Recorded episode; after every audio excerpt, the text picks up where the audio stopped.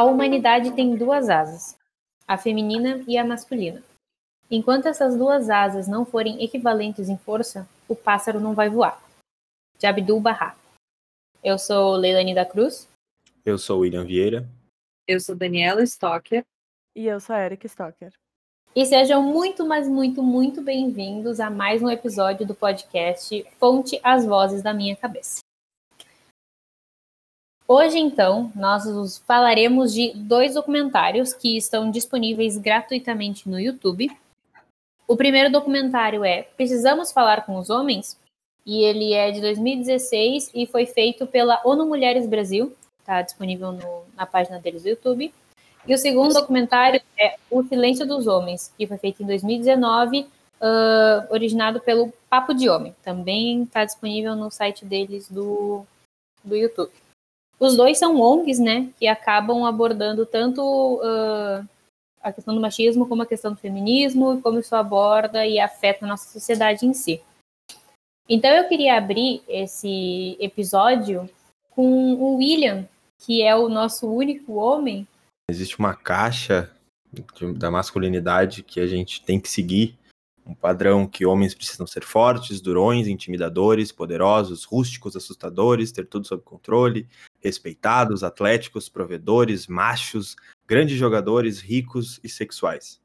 É? Isso é uma caixa de padrão que é o, a gente homem precisa ser. Né? E essa necessidade de ser macho, de ser o macho alfa, ela causa um misto de opressão e frustração em, em nós, né? E que, em quem está ao nosso redor, né? Porque isso atinge a todos, não só a nós homens, mas como a todos ao nosso redor. Uh, e aí o que eu também queria trazer um pouco da, da realidade, principalmente aqui, é, aqui não, né? É a realidade do meu estado, que é o Rio Grande do Sul, onde a gente tem, além de toda essa crença social brasileira que nós temos do homem, que é essa caixa, né? Uh, no Rio Grande do Sul a gente ainda tem o bairrismo, né, do gaúcho macho, né, do gaúcho macho do chão farroupilha, né? E o nosso bairrismo ele é um sintoma muito grande de masculinidade tóxica, né? Porque ele oprime muito o homem que não é esse gauchão, ó oh, meu Deus, que não anda com a faca na cintura, né? E a gente até tem uma coisa Tirando que o Brasil inteiro faz piada com gaúcho de gaúcho ser gay, né? É, mas isso se originou um pouco com a questão de Pelotas, que era uma cidade que tinha muita gente rica, muito tempo atrás, isso é histórico, né? E foram as primeiras pessoas a saírem do Brasil para estudar e etc. E, e voltavam de fora com conhecimento de etiqueta, educação para se portar, é, postura, enfim, várias coisas e começou essa, eh, essa questão do afeminado, de ser gay, né, de não estar nessa caixa, de não estar nesse padrão. E então aqui é, no Rio Grande do Sul a gente, além de tudo que já existe no Brasil inteiro, no mundo dessa questão de machismo, masculinidade tóxica, o Rio Grande do Sul é um estado ainda é, que é ainda pior, consegue ser pior do que tudo que a gente tem dentro do Brasil. É, um dos documentários ele fala que de, de dez homens, três têm o hábito de falar sobre o que sentem com os amigos, né? E que isso já começa a ser um, um prejudicial, porque o homem acaba se fechando muito dentro de si. Mais pra frente a gente vai falar um pouquinho melhor sobre isso. Mas uma coisa que começa a afetar é que não existe diálogo com filhos homens. Os homens, pais não dialogam com seus filhos homens, somente dão ordens e é uh, preciso se obedecer e se não for obedecido, ocorre o castigo e a punição. Isso reforça muito essa falta de carinho, essa falta de suavidade. E homens que não são ensinados a darem carinho, não vão, não vão, provavelmente não vão dar carinho. Porque se tu não recebe carinho, se não recebe alguma coisa, é difícil que tu tenha um insight de, tipo, começar a fazer isso, né? Além disso, na nossa sociedade, existe muito uma diferença uh, escancarada do homem negro e para o homem branco, né? Além dessas duas grandes uh, grupos, ainda tem o homem da cidade, o homem do campo, quais são os portes e expectativas que se tem de cada um, né? O que, que um homem negro tem que ser, o que, que um homem branco tem que ser, o que, que um homem do campo, o que, que um homem da cidade, o que, que um homem rico, o que, que um homem pobre. Existem várias classificações E aí a gente começa do machismo branco para o machismo negro, porque o negro sempre foi visto como um homem mais forte. Então, além de toda essa carga de, ah, não pode chorar, não pode se mostrar frágil, essa carga vai ainda mais pesada em cima de um homem negro, né? Além disso, um dos documentários uh, traz um homem trans falando que isso eu não sabia e eu achei uma informação muito uh, chocante, assim, porque o homem trans fala que ele, quando era uma mulher, ele se expressava, chorava e sentia, e a partir do momento em que ele virou um homem trans numa comunidade de homens trans, ele e vários amigos pararam de chorar, perceberam que pararam de chorar, porque precisavam se encaixar nesse padrão masculino de que homem não chora, homem não demonstra sentimento, homem não expressa, homem não fala. E aí isso me vem muito na, na, na cabeça, né, o estereótipo do que é ser homem e o que é ser mulher, né, que eu acho que isso é o que gera tanto esses debates e tanto dessas coisas em cima da, do, da masculinidade tóxica, né? É, isso sobre ser o que é ser homem e o que é ser mulher, né? Eu lembro de várias conversas que eu já tive com amigos meus e familiares. E teve uma conversa que eu tive uma vez que a gente estava falando sobre uma pessoa que a gente conhecia e essa pessoa achava muito estranho ele esse menino ele ir na casa dos amigos dele sem, tipo, sem motivo, entre aspas, sabe. E aí eu perguntei: "Tá, mas por quê? Tipo, não é normal pra ti, por exemplo, quando as meninas elas se encontram só pra, tipo, fofocar e conversar e tudo mais?" E aí ele me falou: "Sim, isso é normal para as meninas, mas é que ele é um menino, né". E eu fiquei tipo: "Mas é que vocês não se conversam, sabe?" Ele: "Não, mas é que isso não é coisa de de homem". E eu fiquei tipo: "Tá, mas é que é é conversa, né, como é que a conversa não é uma coisa de homem, tipo que homem, sei lá, não gosta de falar sobre qualquer coisa da vida. Gente, vocês não gostam de fofoca, sabe, fofocar é a melhor coisa que tem. E aí e e tipo, deixar isso é é uma coisa tão simples, tipo, ah, conversar com os amigos, com as amigas é coisa de menina, tipo, não não o homem ele não pode conversar. Ele foi proibido de conversar, porque conversar é não é não é natural a ele, sabe. É que eu acho que aí tem uma questão, assim, do que conversar, né, os homens conversam quando se reúnem entre os homens, mas é quase como se tivesse um um script do que pode ser falado, né. Os tópicos, né. Exatamente, futebol, futebol, mulher, eh, sei lá, aposta, bebida, mas Política. isso é até retratado, se a gente puxar, pra quem já olhou Friends, tem um episódio que eles que eles falam sobre isso, que eu acho que o Chandler e o Ross não falam sobre relacionamento entre eles e tal, e a e a Mônica e a Rachel perguntam pra eles: "Ah, vocês nunca falaram, né, com os amigos de vocês sobre relacionamento e tal? Faz muito bem". E aí eles fazem isso pela primeira vez. Mas isso é é é muito comum, assim, quando o homem se reúne tem parece que uma pauta pré-definida do que se pode falar ou não.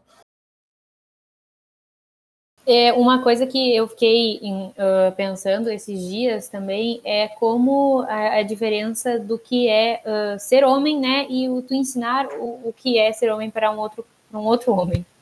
Porque tu vê muito, tipo, um exemplo, um cara, né, tem ali seus 19, 20 anos, sai pra balada, uh, sei lá, assedia uma menina, fala com os caras como se fosse, tipo assim, ah, peguei todas, porque as piranha, papapá, papapá, papapá, sendo mais uma pessoa a repercutir todo esse machismo, né? E aí, quando cresce, encontra uma pessoa, casa, ah, tem uma filhinha, e aí protege essa filha de homens igual ele foi com outras meninas. E aí até tava uh, tipo, circulando na internet esses tempos uma musiquinha que estavam fazendo o desafio de mostrar a música pro pai e filmar a reação, né? De tipo assim, ah, não seja com meninas como você não quer que sejam com a sua filha. Porque também tem muito de das pessoas colocarem uh, a mulher como um ser humano somente se for, tipo, né? Ah, não, eu tenho mãe, eu tenho filha, eu tenho irmã. Mas eu achei muito engraçado, porque é, é, verdade, a gente não pensa nesse futuro, né? E, tipo, o que tu tá fazendo com alguém pode ser que acabem fazendo com, com a tua filha, né? E tu não vai gostar. Então, tu ou o teu filho fazer é super legal, mas fazerem com a tua filha, não. E aí a gente vai entrar um pouquinho em comportamentos masculinos tóxicos, né?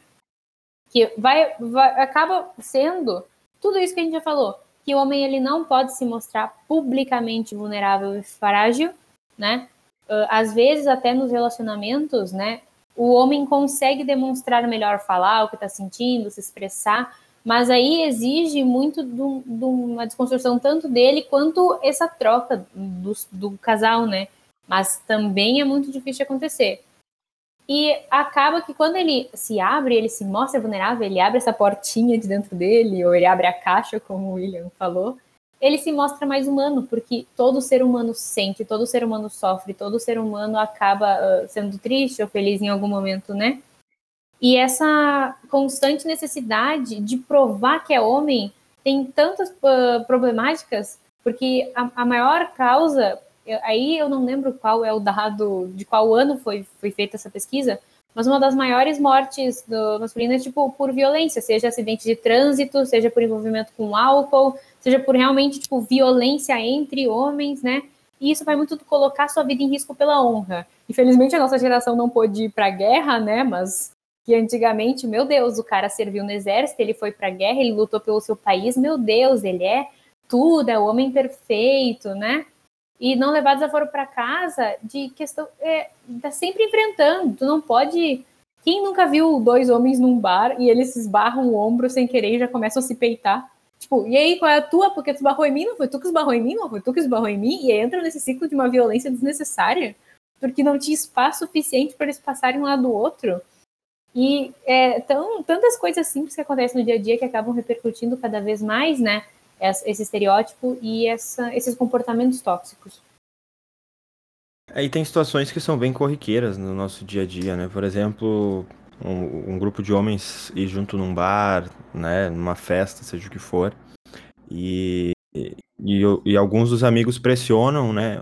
Algum dos homens do grupo a ir falar com uma mulher, a ficar com uma mulher. E se tu te recusa, né? Com certeza o deboche vem, né? O deboche de bicha, deboche de viado, deboche de que é, tu não gosta de mulher, de que tu não é homem, como é que tu não quer pegar uma mulher, e, e, e vários tipos de argumentos bem imbecis, a verdade é essa.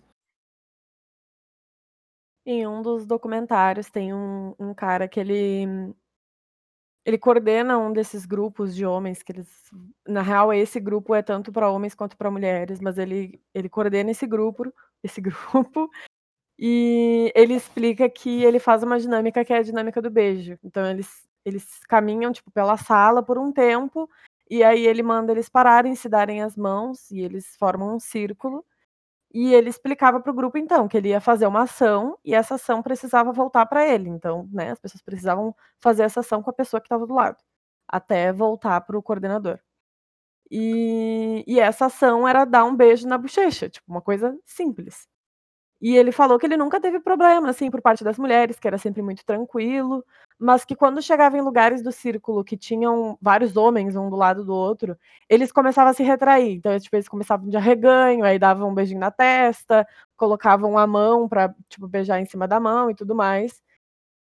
Então, uma vez, um cara, ele começou a chorar no meio da dinâmica, assim, e ele saiu e voltou no final, na hora da reflexão. E aí o cara perguntou para ele, né, o coordenador perguntou para ele por que que por que que ele se emocionou, por que que ele começou a chorar. E aí ele contou que ele nunca pôde dar um abraço ou um beijo no pai dele, porque na casa dele só quem foi ensinado desses afetos tinha sido a mãe e a irmã. Então tu imagina tu não poder demonstrar afeto dentro da tua própria família, para o teu próprio pai, sabe. Hã, o quanto isso afeta os homens e e e isso tem tá em todo lugar, tipo, não é exclusivo desse um homem que falou. Ele foi o único que falou, mas tem muitos outros que eu aposto que foram ensinados a não dar afetos a outros homens. É que nem quando tu chega numa festa com os teus amigos, aí tu vai, tipo, os teus amigos já estão lá, aí o cara chega e ele vai dar oi. Aí como é que ele dá oi para as meninas? Ele dá um abraço, dá um beijo, e quando ele vai dar oi para os amigos dele é tipo, ah, um aperto de mão, assim, um tapa na cabeça, sabe, uns arreganho, é, é coisa de homem, assim, entre aspas. Então, é bem complicado. E isso é normalizado, né, então não não sei, não deveria ser. Ainda falando um pouco sobre comportamento, tem uma pesquisa que aparece no documentário Precisamos Falar com os Homens, que mostra dois grupos, dois extremos. Né? Eles fizeram uma pesquisa, na verdade, para traçar perfis de homens, digamos assim. E aí eles conseguiram fechar cinco desses perfis. Então tem esses dois super extremos, que é o mais machista e o menos machista, e no meio deles tem outros três perfis. É, mas eles focam mais nesses dois extremos para ver a real diferença que tem entre eles. É, e a pesquisa mostrou que a crença é, ela é diferente do comportamento. Então, por mais que alguns homens eles tenham desconstruído alguns pensamentos sobre a masculinidade, né? Então, vou dar um exemplo aqui. É, um acredita, né, que existe desigualdade entre homens e mulheres. Então, é, o, o, o, grupo menos machista acredita que tem uma desigualdade, né, que é, e algo precisa ser feito para isso, porque isso vai ser prejudicial não só para as mulheres como para os homens também. E o outro grupo que é o machista, né, o mais machista, é, ele não acredita que tenha diferença. Mas quando eles perguntam, quando os pesquisadores perguntaram para os participantes de ambos os grupos se eles já tinham tido participação em algum tipo de violência, e não só violência física, mas violência psicológica, né, ou de, é, sei lá, pegar objetos do parceiro, não deixar ele acessar, ou acessar objetos do parceiro, é, a diferença entre os grupos não era significativa. Então, no grupo, digamos, menos machista, era três em cada dez pessoas já tinham participado de violência de alguma forma. E no grupo que era mais machista, era quatro em cada dez. Então, de quatro para três, não tinha grande diferença. Eu dei exemplos aqui bem bem é, amplos, assim, mas no documentário eles mostram, assim, exatamente qual foi a pergunta que eles fizeram, qual foi o resultado, né, e, e é basicamente, assim, essa diferença. E isso me impactou de uma forma porque é, a gente vive numa sociedade que fala muito em desconstrução, que está aberta ao diálogo, aberta, né, a, a, a falar sobre o machismo e, e, realmente ter ações, né, contra isso. Mas ele, ele percebe, através dessa pesquisa, que o comportamento ele não está no mesmo patamar que a crença, então, que o pensamento né, das pessoas. Um exemplo disso, e, e eu não quero me estender aqui, tá? Mas que a gente vê que está muito em alta nos últimos dias, é o Big Brother. Então, ah, estão falando que é a edição com mais pessoas desconstruídas, com, meu Deus, super influencers, e a gente está vendo que a ação não condiz com a crença dessas pessoas. E claro, isso é uma coisa, é um trabalho de formiguinha, assim, porque apesar de eu ter desconstruído certas é, crenças sobre o machismo, tanto que quando eles é, definem os grupos, eles não falam assim o que não é machista e o que é machista. Ele bota como mais machista e menos machista. Porque a gente vive nessa sociedade desta forma. Então, todos nós, em algum ponto, em algum momento, somos machistas. Tanto mulheres quanto homens. Porque a gente está imerso nisso, né? Mas eles mostram, então, justamente que o fato da pessoa acreditar nisso não necessariamente é, o comportamento ele vai estar nesse mesmo nível, digamos, de avanço, assim.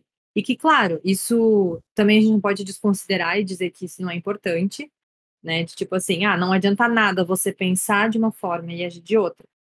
Porque só o pensar já é meio caminho andado para mudar um comportamento. Mas que muita coisa ainda depende é, do todo, né? Tem coisas que, claro, o, a, a crença é muito pessoal, mas o comportamento vai ser, por exemplo, numa roda de amigos. E aí eu já não dependo tanto de mim, porque eu vou depender daquela pressão social que tem sobre o homem, sobre a imagem masculina, né? Então, eu achei isso muito interessante, que é uma coisa que eu nunca tinha parado para pensar.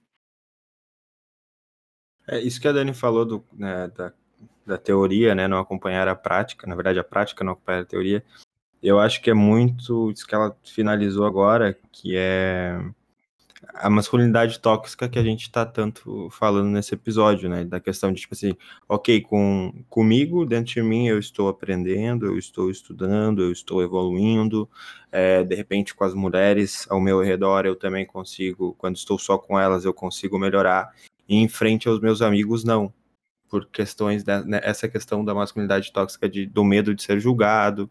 É, é, que tem até, né, que sempre se fala de, ah, não adianta você é, é, entender né, e não praticar, mas você não repreender os seus amigos, por exemplo. E isso é uma coisa que eu acho que é justamente por causa dessa masculinidade tóxica, esse medo de julgamento, de teu amigo, do teu grupo de amigos te afastar, é, enfim, é, N variáveis.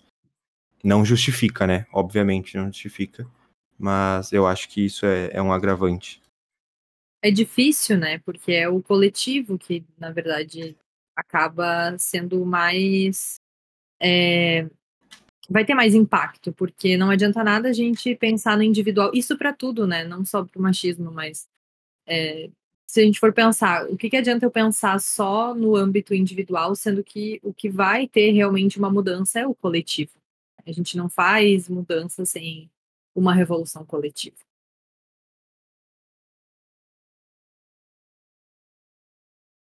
Mudando levemente o assunto, né? Porque um dos documentários que é O Silêncio dos Homens, ele fala um pouquinho sobre a pornografia, que a gente já fez um episódio sobre, volta lá e escuta caso não tenha ouvido, né? Porque eu sempre problematizo a pornografia, eu sou extremamente contra a pornografia, e uma coisa da pornografia é que atrapalha muito a visão que o homem tem sobre ele e sobre o que ele deve ser e fazer, né? No ato sexual, na, na relação dele com o próprio corpo.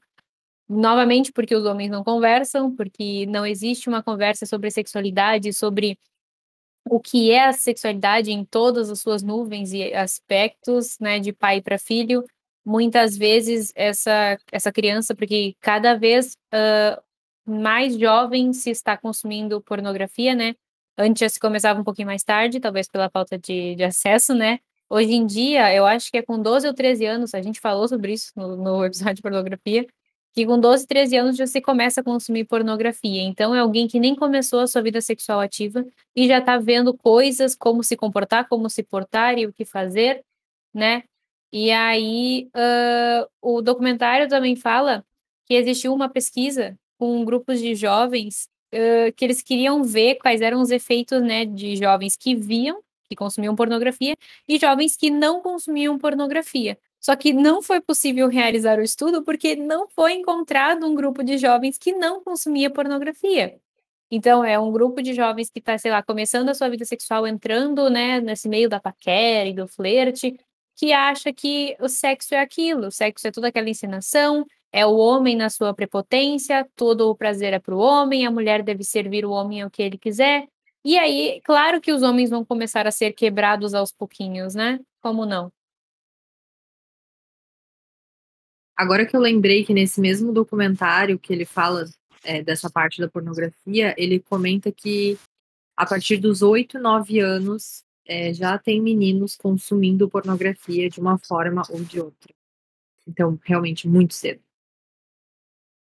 É, ainda sobre essa questão da masculinidade tóxica, né, das atitudes, é, tem coisas que tenta se fazer parecer que é zoação, mas que na verdade é quase que uma imposição, né? E tem zoações que elas são muito desfavores até para a saúde, né? Porque, por exemplo, desde pequeno, a gente homem escuta que quando chegar uma certa idade, a gente vai ter que fazer o exame do toque, né? Ou o exame de próstata. E isso é tão mal falado que automaticamente a gente cria uma barreira sobre esse exame. Né? E mesmo, tipo assim, não querer fazer, e mesmo aqueles homens que fazem esse exame, porque querem cuidar da, da saúde, porque né, entenderam que o exame não tem nada demais, eles têm vergonha, né? É, escondem dos amigos, por vezes até das filhas, das esposas que fizeram esse exame, por vergonha do julgamento, do ai meu Deus, ele fez e o médico enfiou parte do dedo no ânus dele, ele vai deixar de ser homem, vai deixar de ser viril, né? E consequentemente aqui no Brasil é a, é a segunda causa que mais mata homens é o câncer de próstata, né? porque a gente deixa de fazer ou faz quando está em um estágio extremamente avançado. Porque também existem pesquisas que mostram que os homens, 50% dos homens, só vão ao médico depois de apresentarem sintomas avançados de doenças. Aí é qualquer tipo de doença. É por também essa questão de vergonha, de meu Deus, homem não fica doente, como que homem fica doente? É, homem, meu Deus do céu, homem tem que ser de ferro, homem é perfeito.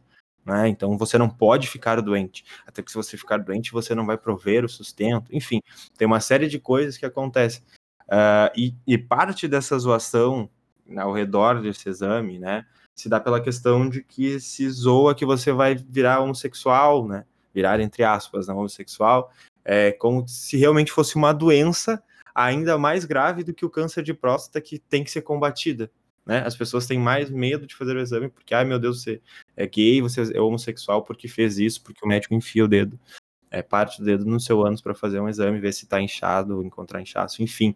Né? Então é por isso que não dá para falar de masculinidade tóxica sem falar de machismo e sem falar de homofobia, porque é o que mais tange os homens hoje em dia.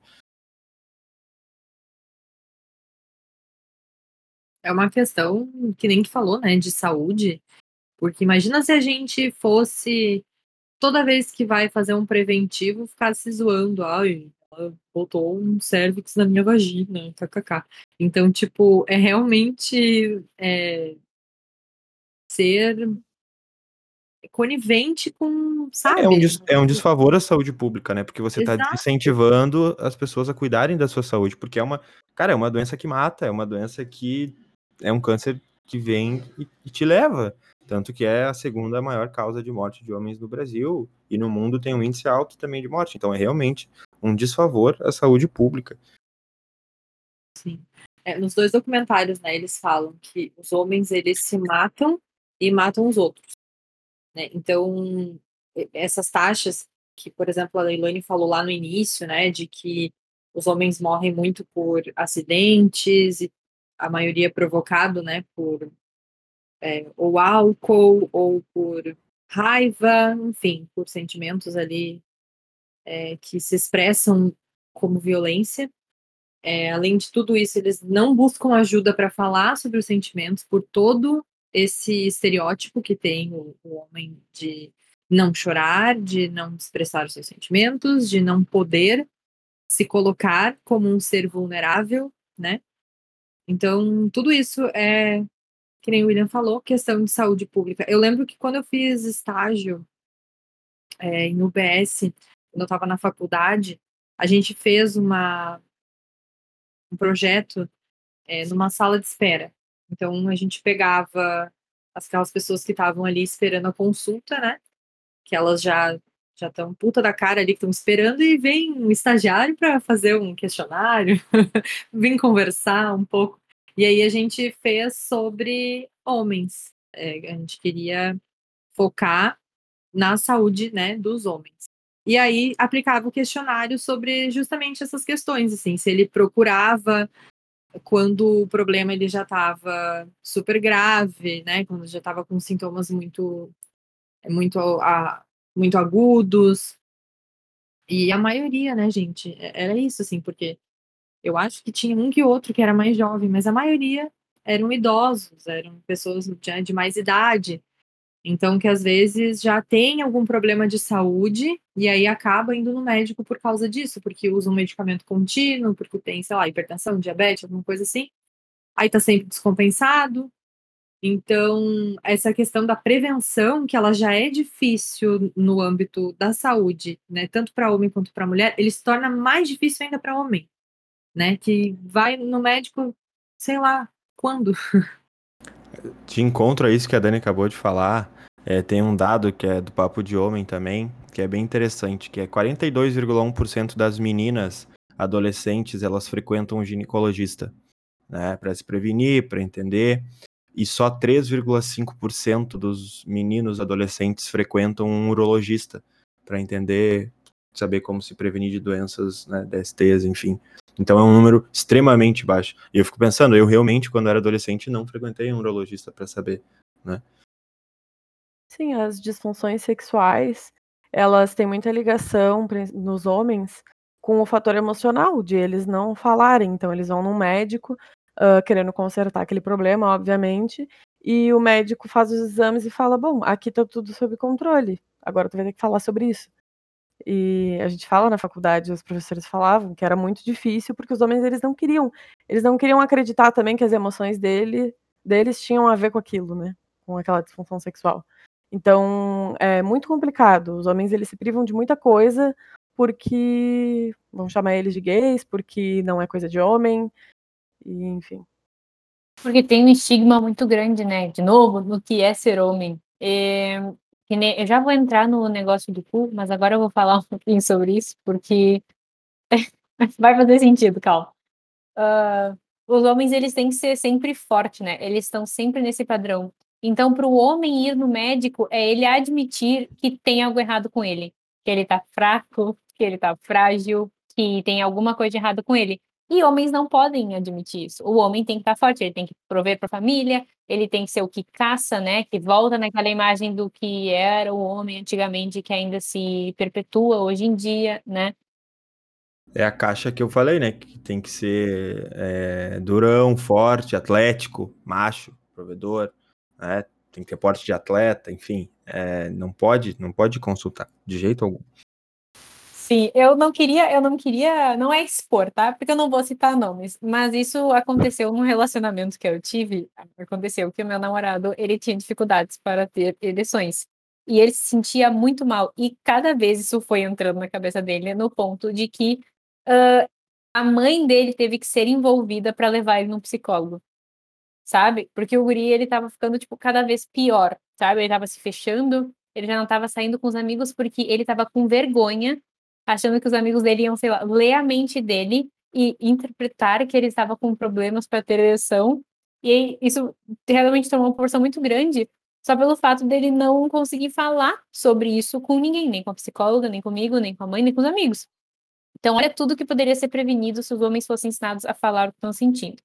Agora, sobre o cu, que eu disse que eu ia falar sobre isso, porque eu acho muito interessante falar, que na verdade o ânus, ele é um, um órgão sexual masculino também, sabe? Tipo, não é só o, o pênis. Uh, homens também têm pontos de prazer no ânus. Eu mandei para as outras vozes desse podcast um vídeo de um cara falando sobre a, a, aos, aos pouquinhos ir introduzindo, né, uh, a penetração anal dentro do relacionamento hétero, né, porque no relacionamento homossexual isso já é normal, mas um relacionamento heterossexual, porque é um ponto de prazer masculino, só que o homem não se permite ter esse prazer porque ele tem medo de ser taxado como gay, mesmo dentro de um relacionamento heterossexual, com a sua namorada, né? Sei lá, de tentando com a sua esposa, tipo, tendo certeza da sua sexualidade, ainda assim existe esse medo de ser chamado de homossexual. E aí, às vezes, não é nem questão de, tipo assim, ah, eu tenho dúvida da minha sexualidade,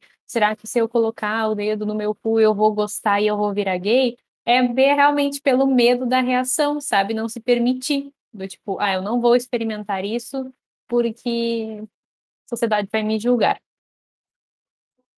E querendo ou não, quando a gente fala sobre masculinidade tóxica, como sobre machismo, né? Muita gente se pergunta: e onde entra a mulher nisso, né? E na verdade, eu quase eu, eu tenho uma vontade de falar não entra, entendeu? Mas não vamos ser extremamente racionais aqui, porque houve uma mudança na sociedade, né, desses tempos para cá, de uns anos para cá, com o surgimento das sufragistas e do feminismo, e os homens viram essa necessidade de mudar a partir do surgimento do feminismo, né? Mas como isso também afeta as mulheres, né? Porque as mulheres brancas de classe média, né, saíram e foram trabalhar, porque se abriu um mercado de trabalhos para ela, para elas, e elas puderam, né, competir com os homens nessa nessa empreitada. E os homens não entraram em casa. Não ocorreu essa mudança, tipo, ah, beleza, mulheres vão trabalhar e os homens vão ficar em casa. Hoje em dia até tem, mas naquela época mais antiga não existiu isso. Então, as mulheres, elas iam trabalhar, chegavam em casa, tinham que cuidar da casa, cuidar dos filhos, cuidar do marido, né? Então, era uma dupla ou tripla jornada de trabalho que a, acabou esgotando essas mulheres brancas de classe média. Então, o que, que aconteceu para que elas ficassem menos sobrecarregadas, as mulheres negras periféricas foram cuidar da casa delas. Que aí é tratado muito nos filmes, novelas e também na realidade de antigamente, que a maioria das empregadas eram mulheres negras, mulheres uh, de periferia que iam morar na casa dos seus patrões, né, para ficar em tempo integral cuidando da casa, cuidando dos filhos, né, para que essas mulheres brancas pudessem ir lutar pelos direitos de trabalho delas. E uma frase que a gente escuta muito hoje em dia é, abre aspas, eu ajudo a minha mulher em casa, fecha aspas, vindo da boca de muitos homens. Só que se a casa é dos dois, tu tem que ajudar a casa, não a mulher. A tarefa tem que ser distribuída igualmente. E essa frase só continua acontecendo porque o homem não reconhece essa tarefa doméstica como dele, e sim como uma tarefa feminina, como a tarefa da esposa. Então, quando ele lava a louça, ele não está entendendo que ele, como morador daquela residência, tem a obrigação de manter a casa limpa. Ele está entendendo que ele está fazendo um pedaço da tarefa da esposa dele, como ajuda, não como uma divisão igual de tarefas. E não só essas tarefas de limpeza, né, de, é, de cuidar da casa, mas é, tudo assim, de tu pensar, sei lá, você vai ter comida amanhã, tu tem que ver na dispensa se tá faltando alguma coisa, ir fazer mercado. É tipo, é tudo que uma casa ela exige. E tem uma frase que eles falaram também muito boa que é, é não pode ser uma obrigação das mulheres educar os homens. Porque se fala muito, né, de, do movimento feminista, que a gente está Deus, mais de 100 anos, né, nessa, nessa luta, nessa causa, é, e aí ainda vai sobrar para a gente ter que pegar o homem pela mão, falar, senta aqui, que agora a gente vai né, mostrar como que a coisa deve ser feita. Né? E não é assim. Claro que é, para muitos homens esse esse start, talvez ele nunca chegue. Tem homens que pelo círculo, enfim, familiar, de amizade dele, é, isso vai ser muito difícil chegar nele, né? Mas a gente está no século XXI e isso precisa acontecer de uma forma ou de outra, né? Então, é, a gente vê muito que o documentário traz que os homens, quando eles têm esses insights sobre eles poderem sentir, sobre eles poderem expressar os sentimentos, isso muitas vezes está ligado ou com é, a paternidade ou quando eles é, se sentem confortáveis de, de, compartilhar isso com as suas parceiras. Né? Então depende sempre é, de outra pessoa, parece, né? ou de uma situação, como a paternidade. E claro, né, a paternidade ela tem esse papel né, de mudar os homens no, no sentido de que a figura paterna muitas vezes ela é ausente ou ela é uma bosta, né?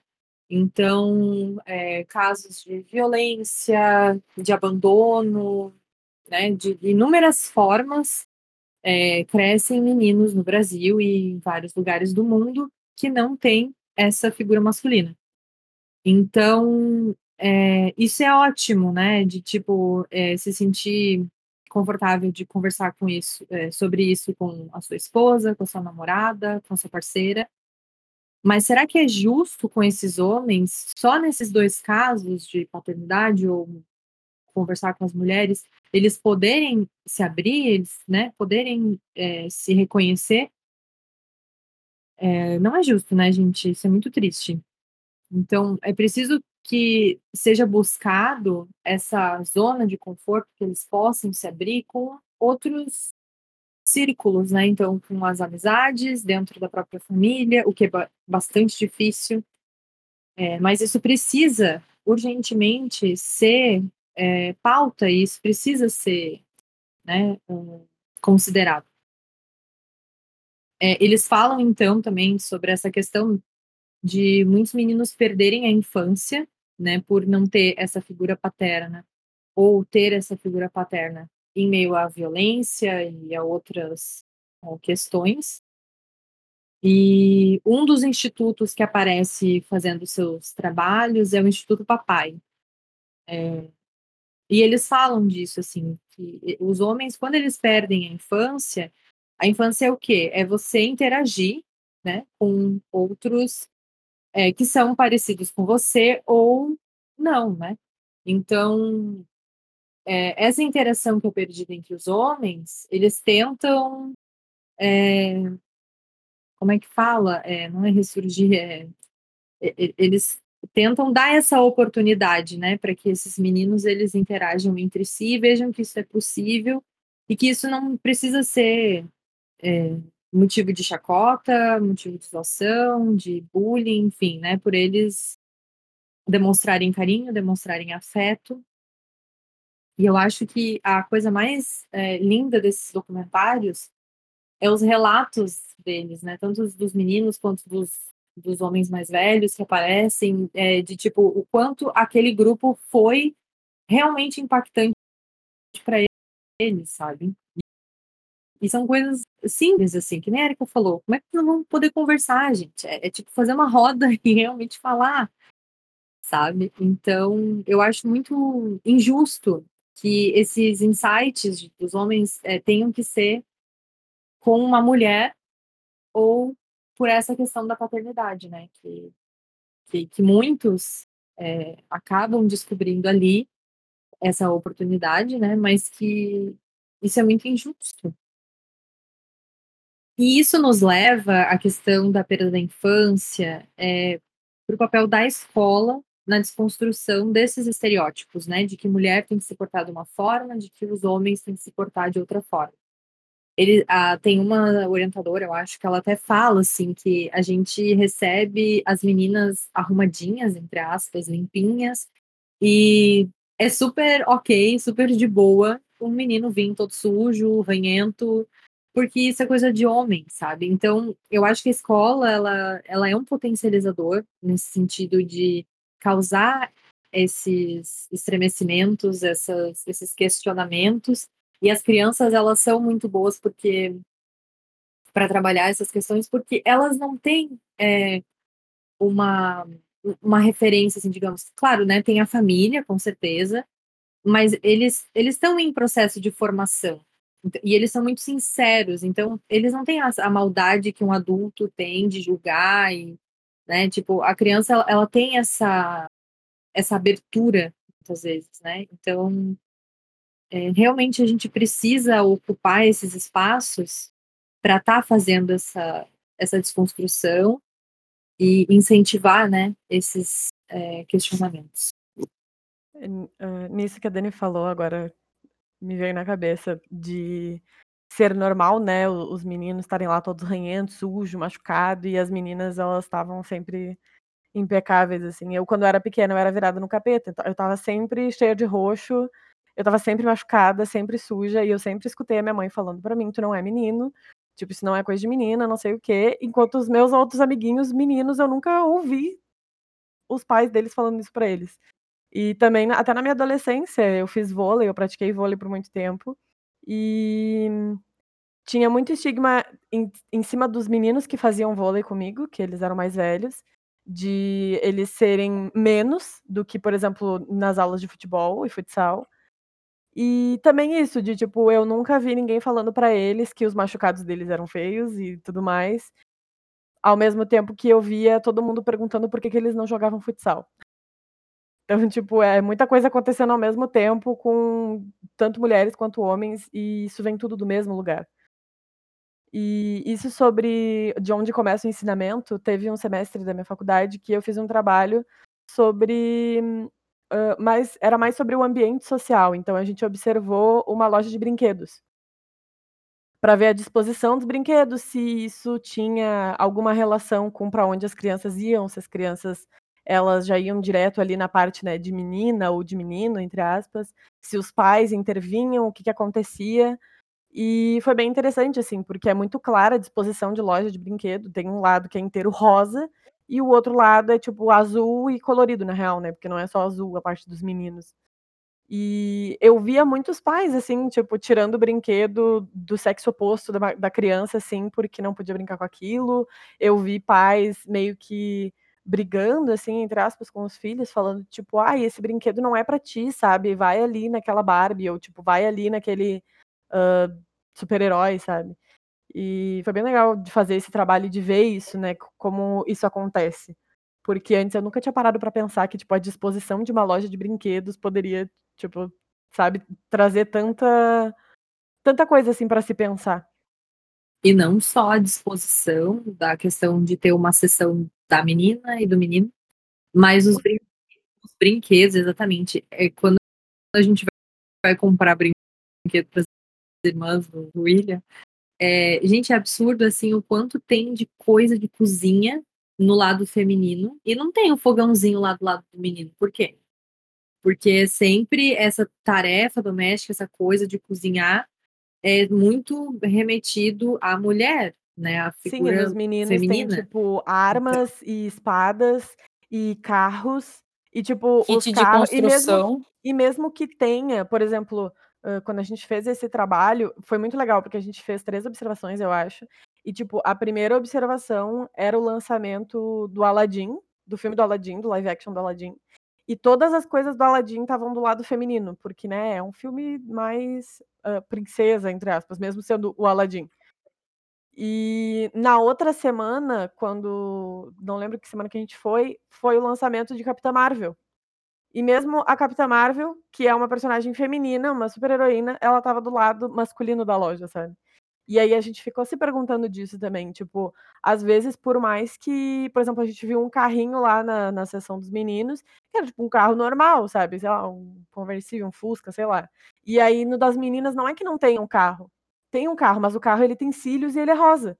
Então, assim, Uh, nem as coisas normais podem ser normais, sabe? Por que, que o carro tem que ser rosa? Por que, que o carro tem cílios, gente? Sabe? E, e nos meninos também, tipo, é, é, toda essa, essa sensação de que os meninos eles têm que ser agressivos e, e é só aquilo, sabe? Ele não pode passar para o outro lado, sabe? Ele não pode passar para o lado rosa da loja. Tá aí, galera, uma oportunidade de criar uma loja de brinquedos que não tenha essa divisão escrota uma coisa que a Erika me, me falou, uma coisa que a Erika falou e me remeteu muito a até os jovens, né? A gente aceita crianças, meninos sujos ou ranhentos, né? E a gente, na adolescência, olha, digamos, festa de 15 anos, né? As gurias de salto alto, de vestido, com penteado ou escova no cabelo, maquiagem, e os guris, tipo, de calça jeans e polo. A camisa para fora da calça. A camisa para fora da calça, tipo, sem nenhum, nenhum tipo de realmente. Uh, né? Tipo, ah, não me, não, me, não me esforcei nisso aqui, ou formatura, ou até em festa, tipo, ah, vamos, vamos ir numa festa. Hum. E tu vai lá e tu vê as gurias produzidas, né? Se arrumando, uh, tentando aparentar, né? Tipo, ah, me arrumei realmente. E os meninos, tipo, uh, uh, tecnicamente maltrapilhos, entre aspas, é aquele né? meme do. Tu, tu passa seis horas se arrumando pra um date, tu chega no date, o cara tá com camisa de futebol, sabe? É, tipo, é, é, é esse o, o padrão. É porque, é porque não é esperado que os homens se arrumem, não é esperado que os homens sejam vaidosos a ponto de passar um tempo cuidando da pele, cuidando do cabelo, escolhendo uma roupa. Porque homem tem que ser, tipo, realmente isso, bronco, mais troncoso, mais, tipo, bruto. Lenhador. Então ele não tem que. É, ele não tem que se preocupar com essas pequenas coisas, né? É, e já na, trazendo. Na pesquisa, que, esse, que um dos documentários, o que é feito pelo Papo de Homem, eles têm um dado que é 77% dos homens se preocupam com a aparência, mas não falam e nem demonstram isso. Eles não podem, porque no momento que eles uh, falarem para alguém no momento que eles disserem em voz alta, nossa, eu quero passar um produto no meu cabelo, eles vão ser chamados de gays, né? Ah, até Gente, um viado, e... fica horas se arrumando. Sim, tanto que se criou uma palavra para não chamar de gay, que era o metrosexual. Nossa. Ficou muito na moda. Não, mas os meus amigos era muito comum, tipo, a gente tem um amigo que ele demora seis horas para se arrumar. E todo mundo falava, tipo, ah, a noiva tá lá no banheiro tomando banho ainda. E, tipo, ele só tava se arrumando, sabe? E é a noiva, né? Não é e tipo é a noiva, noivo. não é o noivo. E é sempre a menina, tipo, Sim, a, claro. tá se demorando para se arrumar, expressão feminina. Na verdade, tudo quando a gente, é, quando vê a sociedade machista, né, diminuindo o outro, ele sempre remete ao feminino, né? Porque O masculino, ele é a única coisa que é top e existe. Porque, por exemplo, chamar de viado, chamar de gay, é, ele, na verdade, o gay ele é um homem, mas por ele não, né, não ele, ele não gostar de mulheres, ele gostar de quê? De homens. É, as mulheres gostam de quem? De homens. Então, tudo faz essa relação de tipo qualquer coisa que você precisa diminuir uma pessoa, você usa o feminino, né, para é, dizer que é um nível abaixo, que é, enfim, que é inferior. É que é a questão do másculo, né, que se tem muito, e aí tu tenta te, te afastar ao máximo do feminino. É, até hoje eu tava vendo um vídeo do Quebrando Tabu sobre isso. Que era. Eu nunca, nunca lembro o nome do menino do Quebrando Tabu lá, mas ele tava falando justamente sobre essa questão de que a, essa masculinidade tóxica ela separa, é, porque é, você, para ser homem, você precisa ser másculo, né? Afastar-se do feminino. E é por isso que os gays são se diz que ah, não é homem, né? Anda como homem, vira homem, enfim, porque o homem ainda tem essa questão do ser o másculo e se afastar do feminino.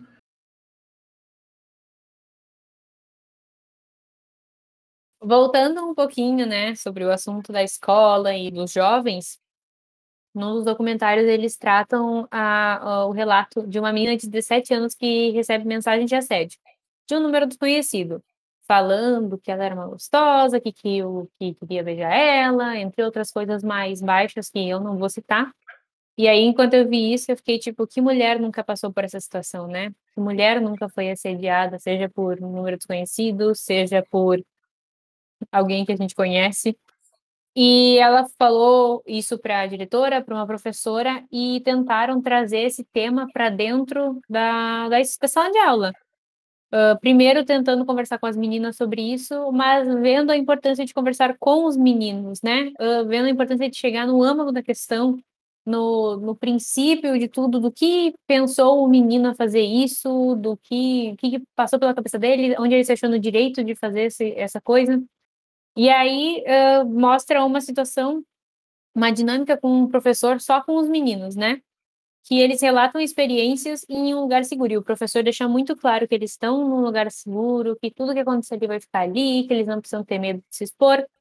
E a dinâmica é escrever, primeira dinâmica é escrever uma coisa que eles têm medo de demonstrar ou que eles nunca falaram para ninguém sobre. E não precisa escrever o nome nem nada, vão juntar as folhas e depois distribuir e, e cada um ia ler o que o outro colega escreveu. E surgiram coisas como afeto, uh, amor, apego, dor, carinho, coisas que uh, eles não nunca falaram com ninguém sobre, não conseguiam se expressar sobre. E isso acaba batendo muito, de novo, em tudo que a gente já falou sobre a gente não incentiva os nossos meninos, nossos homens a falarem, a expressarem o que eles sentem, né? E mesmo depois de anos e anos e anos dessa desconstrução social, desse uh, estar escancarado a necessidade de mudar, a gente ainda vê meninos sendo criados com os padrões antigos, né? Do tipo, homem não chora, homem joga bola, tu tem que ser macho, tem que pegar bastante mulher, e tu tem que se impor, e a tua mulher tem que te respeitar, entre várias outras coisas. E uma das coisas que bate muito nisso, que eu, eu me choquei com os números, porque eu não sabia exatamente os números, mas eu sabia que era diferente, é por que, que os homens acham que né, tem que ser diferente, tem que agir de forma diferente da mulher? Começando com a paternidade, né? Quando a mulher tem o bebê, ela ganha 180 dias de licença maternidade para ter esse, essa conexão com o filho, né? Que precisa ter esse, esse link, assim, da mãe com o filho. Vínculo. Vínculo, obrigado. E o pai só ganha cinco dias de licença paternidade. Como se espera que esse homem, que esse pai vá saber cuidar naquela criança, vai ter um vínculo, vai ter todo essa, esse cuidado e essa paixão e essa, esse senso de responsabilidade sobre aquela criança, se ele não tem tempo, se ele não é disponibilizado tempo para cuidar, para amar, para ter essa sensação, né?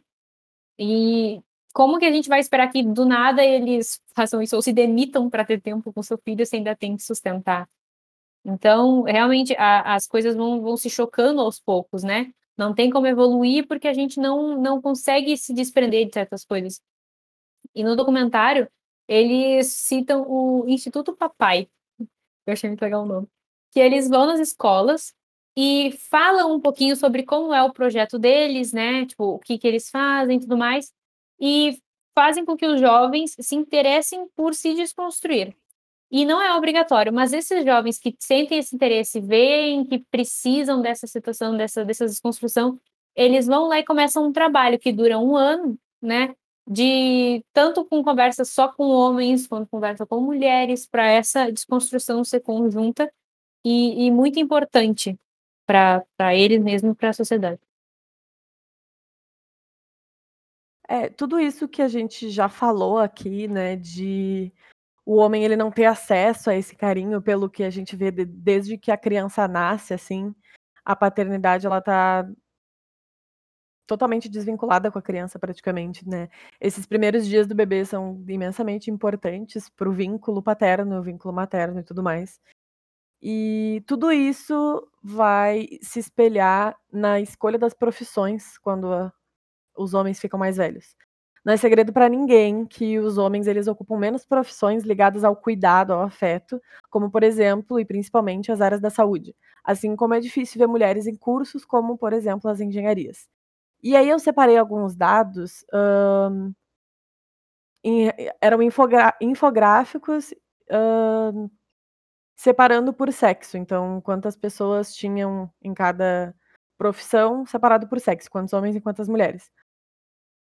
Todos eu tirei dos sites dos conselhos regionais, conselhos federais dos cursos, e o, o que eu mais queria ver em questão de número de pessoas eu não achei em lugar nenhum, que é da enfermagem, que é muito ligado a ser uma profissão feminina, mas eu achei a fotografia da enfermagem no Brasil, é um, dado, é um infográfico de 2020, que diz que no Brasil todo tem 87% de enfermeiras mulheres e 13% de enfermeiros homens.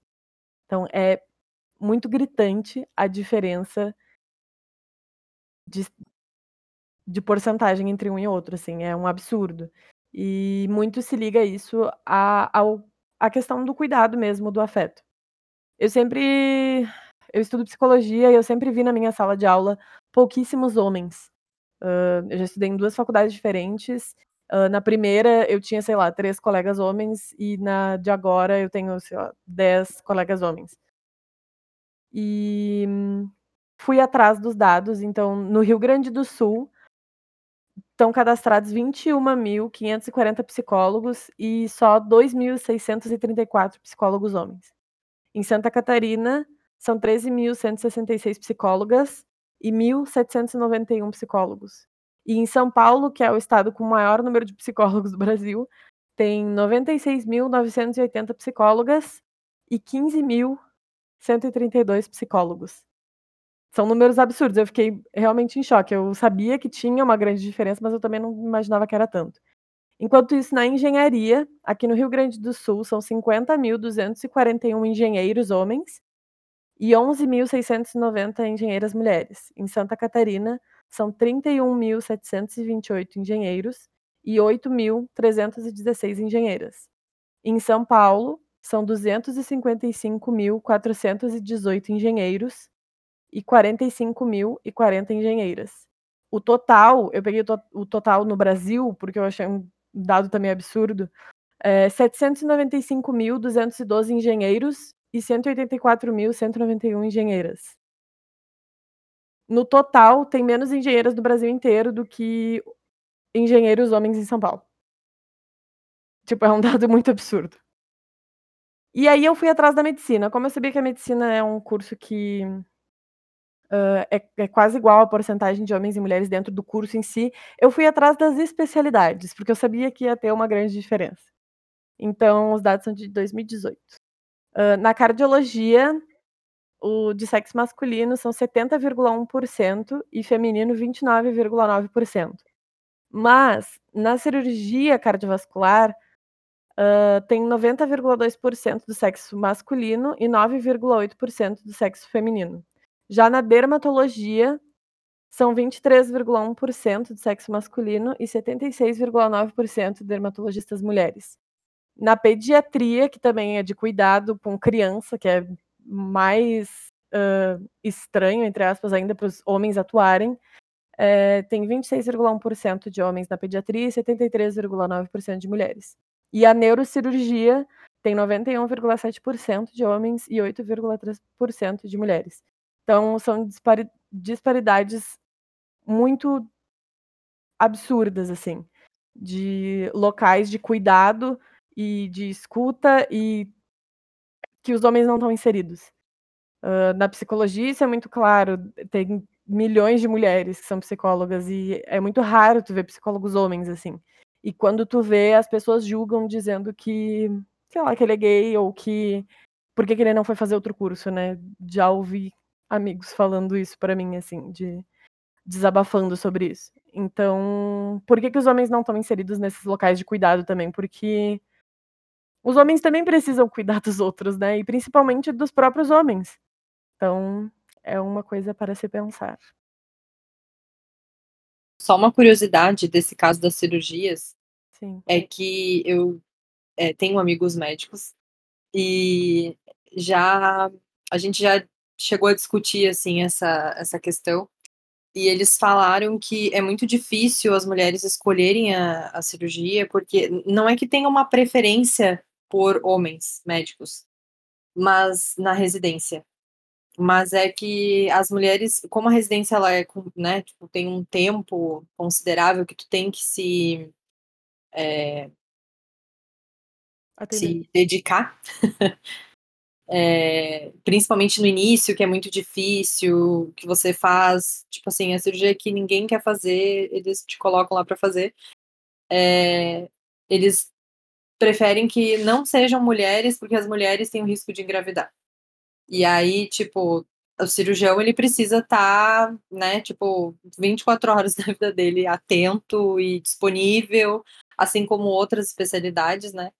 E então essa essa diferença é, é muito absurda. Ver agora a Erika trouxe assim, tipo, em números e eu, eu, eu já sabia disso por causa, né, dessa conversa com pessoas próximas, mas não, assim, vendo o número é uma coisa muito absurda, gente.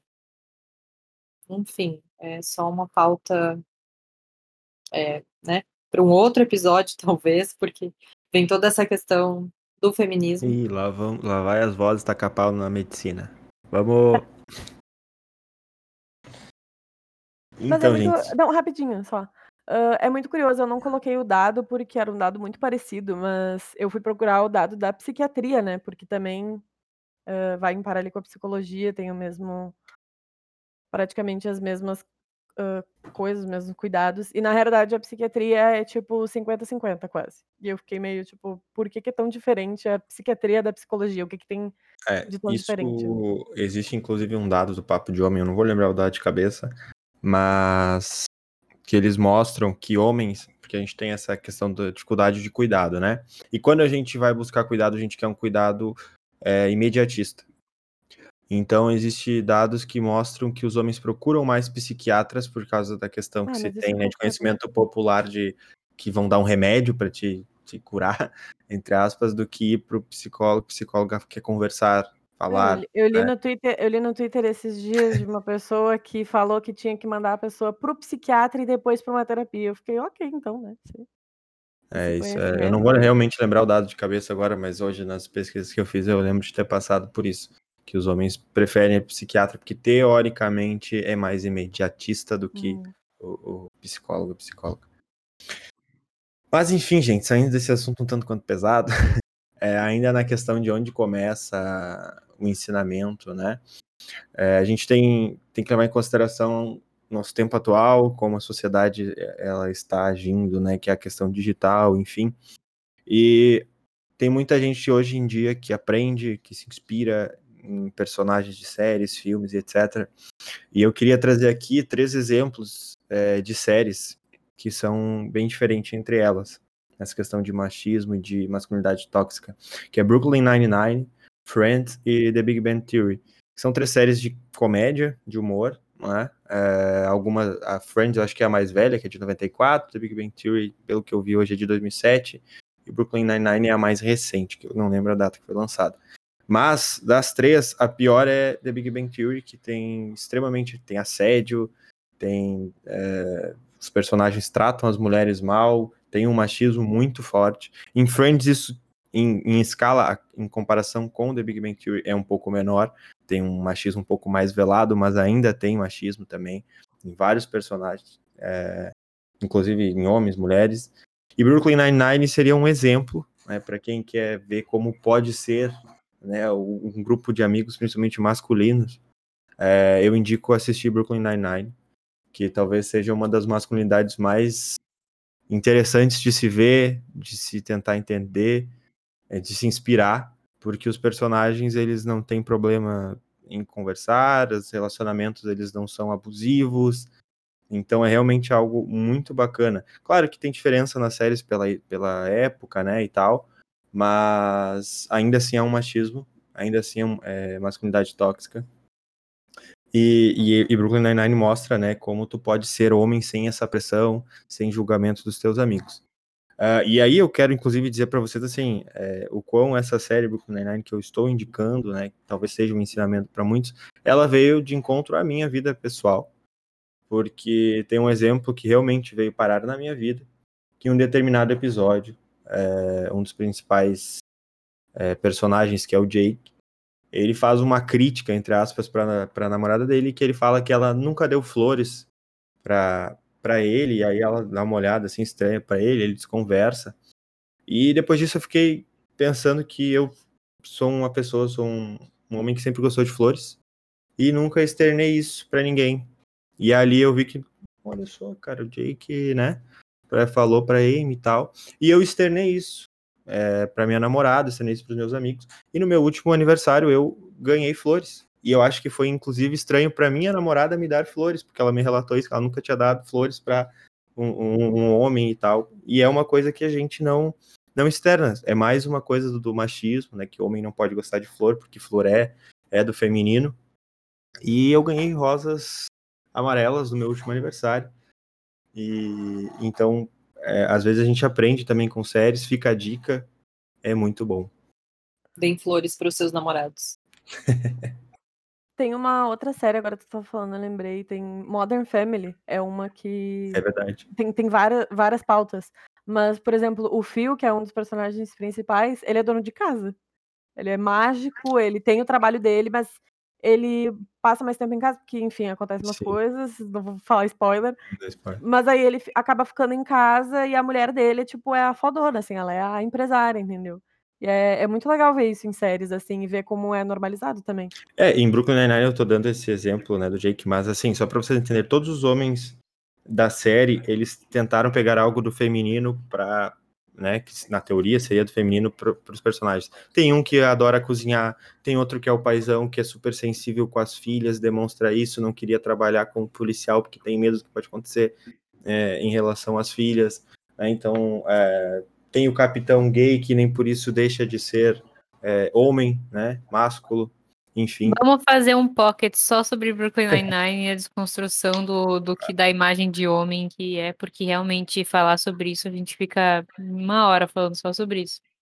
Comenta aqui se você quer um episódio sobre Brooklyn Nine-Nine, série maravilhosa. Comenta embaixo Brooklyn Nine-Nine.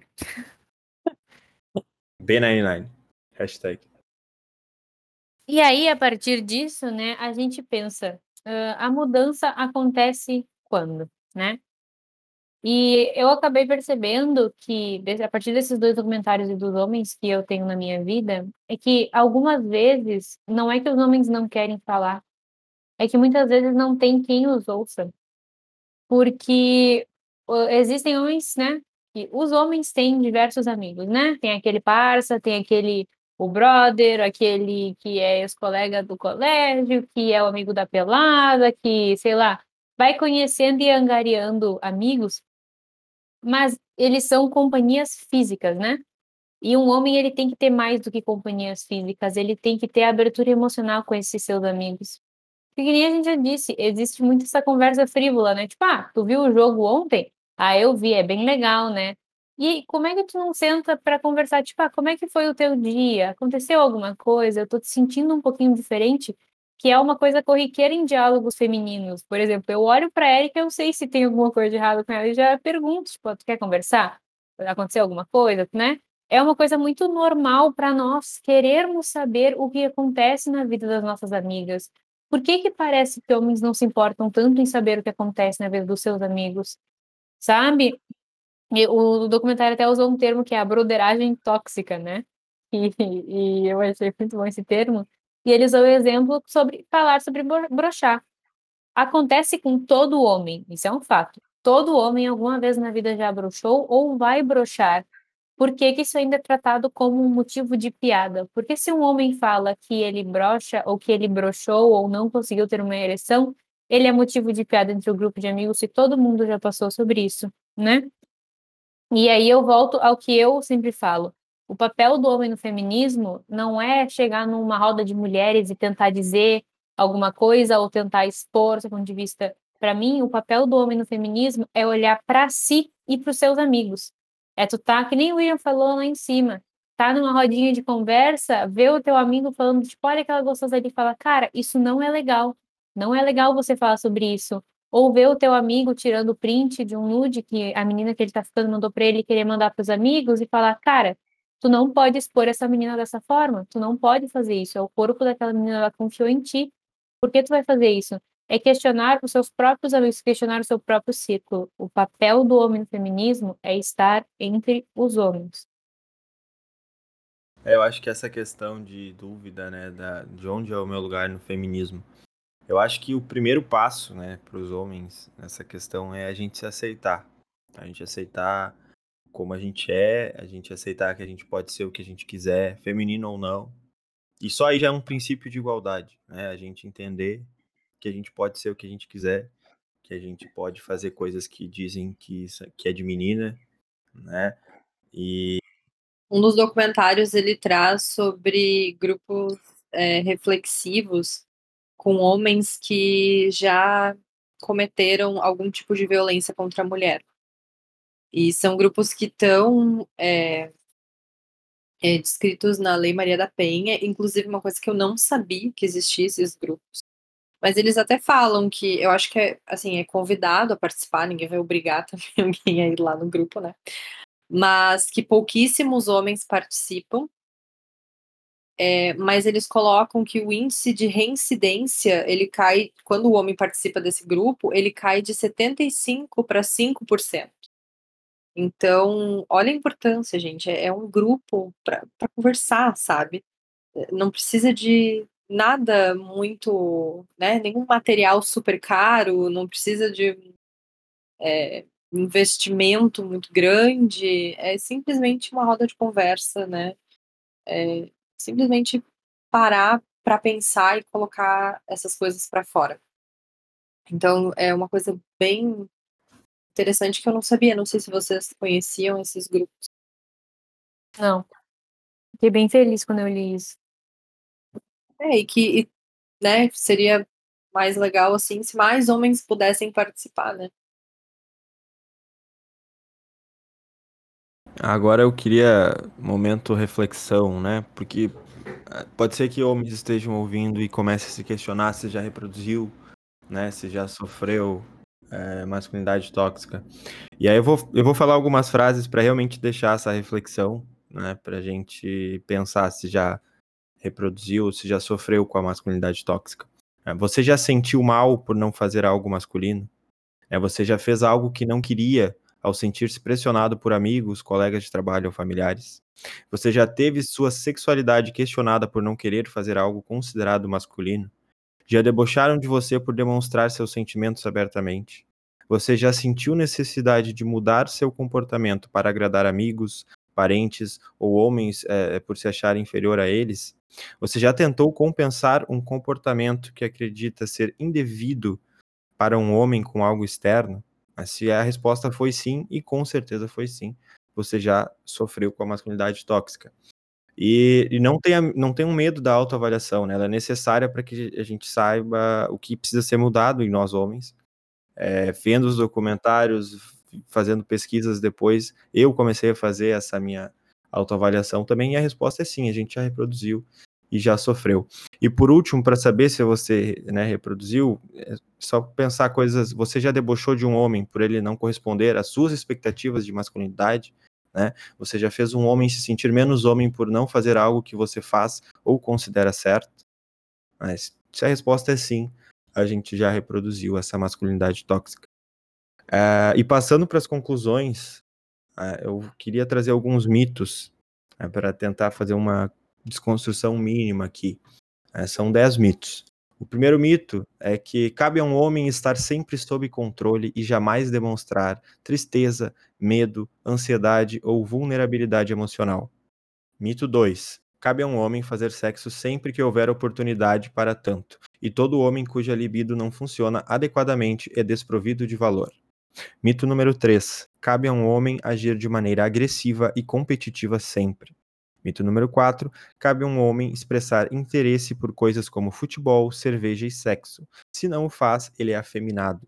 Mito número 5. Não é conveniente que um homem seja delicado ou compassivo. Mito número 6. Cabe a um homem ser forte e poderoso o bastante para conquistar todas as coisas que deseja, tanto para si mesmo quanto para aqueles que ama.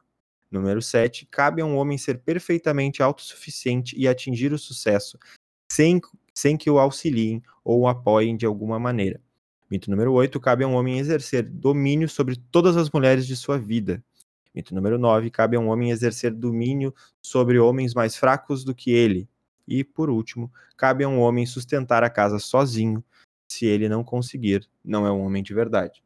A gente, isso são mitos. A gente não precisa saber de tudo. A gente não precisa tomar decisões na hora. A gente pode receber carinho, pode dar carinho.